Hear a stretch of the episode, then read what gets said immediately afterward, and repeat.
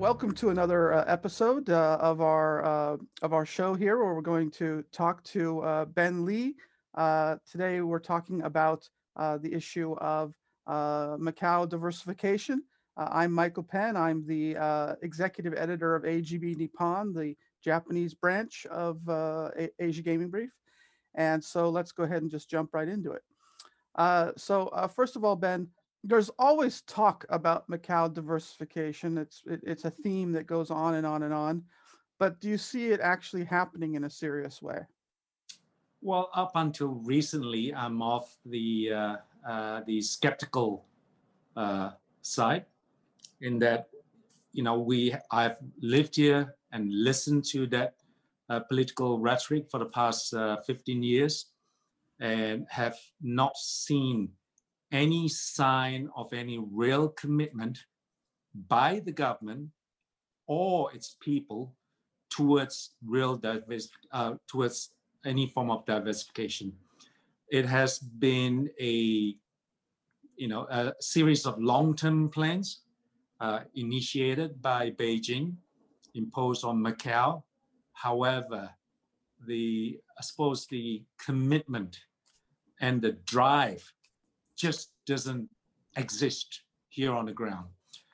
To get real diversification, we need to basically open up Macau, open up its economy, and more particularly, open up its labor force to external talent in order for us to be able to uh, germinate, incubate, and grow uh, the, uh, the, the non-gaming component that is so that would have been so important to a real diversification of the industry. However, all we have seen on the ground here is basically pandering to local demand that the jobs be protected for the locals and for uh, basically local companies, local uh, initiatives to be, I suppose, cocooned uh, from any real competition. But having said that, we have recently developed a new uh, hypothesis that could actually see a game changer in Macau. They want Macau, as part of this Greater Bay Initiative, to become a world center for finance. You know, you know that's that's Hong Kong's claim to fame. That's Hong Kong's expertise, core expertise. And then they want Macau to become, as well as part of that, to become a renminbi clearing platform for the uh, countries, the Portuguese-speaking countries. And you know, we all have been sitting here on the ground, shaking our head and saying, "Well, you know, that's never going to happen. How is that going to happen?" Right? There's been no incubation of the necessary talent, uh, and uh, more importantly, as I mentioned before, there's no drive to do so. And you know, it's nice to be able to say that yeah, we're gonna we're gonna become a clearing uh, renminbi clearing platform for Portugal, for Brazil, for for Zambia, but really the amount of business we do with those countries are woefully small. And then suddenly the proverbial light bulb uh, went off. We started seeing more strident calls and mentions of the digital renminbi that is currently being trialed in five cities in China. And Xi Jinping himself visited Shenzhen, which is going to be the driver of uh, the digital renminbi. And we ask ourselves, the de facto, the default casino currency in Macau up until now has been the Hong Kong dollar. And historically, there were very good reasons for that. Hong Kong used to be our biggest market. And, you know, for the honkies to come across, play in, in patacas, and then go back and having to convert and reconvert, it just does not make sense for them, right? And apart from that, all our major transactions from buying apartments to buying cars and any major transaction are all conducted in Hong Kong dollars. And having the Hong Kong dollar as our real major currency, de facto currency Macau, uh, obviates the requirement for the Macau government to actually track the money supply and to try and size, uh, to gauge the size of this, of this informal economy.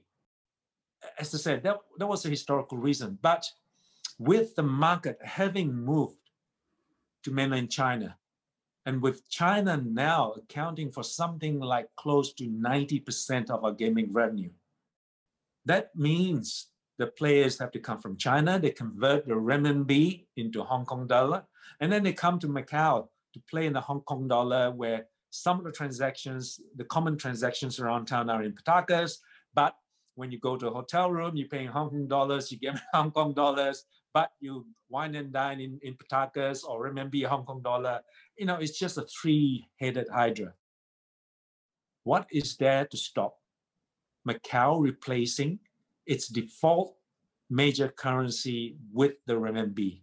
And then all of a sudden, all this talk about Macau becoming a, a renminbi clearing platform and this introduction and trial of the digital renminbi all of a sudden made a lot more sense. If Macau was to replace the default casino currency with renminbi, all of a sudden you have a huge gravity in terms of volume. Now, in 2013, the casino currency was about, uh, sorry, the, the volume uh, in terms of gross gaming revenue was about 45 billion US dollars worth. Informally, including what happened on the table, we estimated uh, that the overall gaming revenue was closer to 120 billion US dollars for that year. In uh, 2019, the formal gross gaming revenue dropped to about 37 B. Uh, if you add up informally, probably around 50, 60 B, which is still a lot of money. Now, imagine if that was to be in renminbi. All of a sudden, Macau to become an international clearing platform for renminbi started to make a lot of sense. Number one.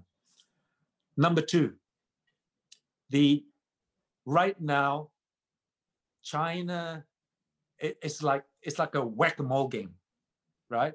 They have to monitor these hundreds of thousands of transactions, the leakage from China to Hong Kong, China to Macau through the underground channels right? The conversion of renminbi into Hong Kong dollar primarily, and Hong Kong dollar because it's paid to US dollars into foreign currencies, freely convertible. If the casino currency in Macau was being be in renminbi, all of a sudden, it's no longer an issue. Macau becomes a single currency jurisdiction with China. The need to monitor and control the, the leakage out of its economy is uplifted or will be uplifted from the bottom level to the corporate level.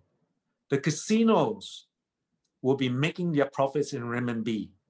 And the casinos will then have to apply to central authorities to convert the renminbi into a foreign currency and to be able to repatriate that. It's an elegant solution to all the issues that we currently have in Macau, leakage, underground channeling, and more importantly, from the junkets point of view, the junkets currently have three main functions. Identify and market recruit slash recruit players for casinos. The casino still will not be able to do that, right? It will still remain a main function of the junkets. B, credit is a huge volume multiplier if a, if a player comes to play with cash, let's say he comes with a million renminbi, he loses that money. And players, remember, are always hopeful. They always underestimate the potential uh, size of their losses, and they come, they come, they lose too quickly. They want to continue playing. The casinos have difficulty in granting credit because they can't enforce the credit, right? But the junket operator, with a greater ability to collect, will be able to maintain that function. Now, the, the third function of the junket operators, i.e. the movement of funds from China to Hong Kong or from Hong Kong to Macau, is a function that derived from having to meet the two main functions. It's something they, they had to do in order to fulfill their two primary functions. I don't believe that they're going to lose too much sleep over the third over losing that third function. In fact, you know, having the ability to move money freely from mainland China to Macau will be a big relief for them.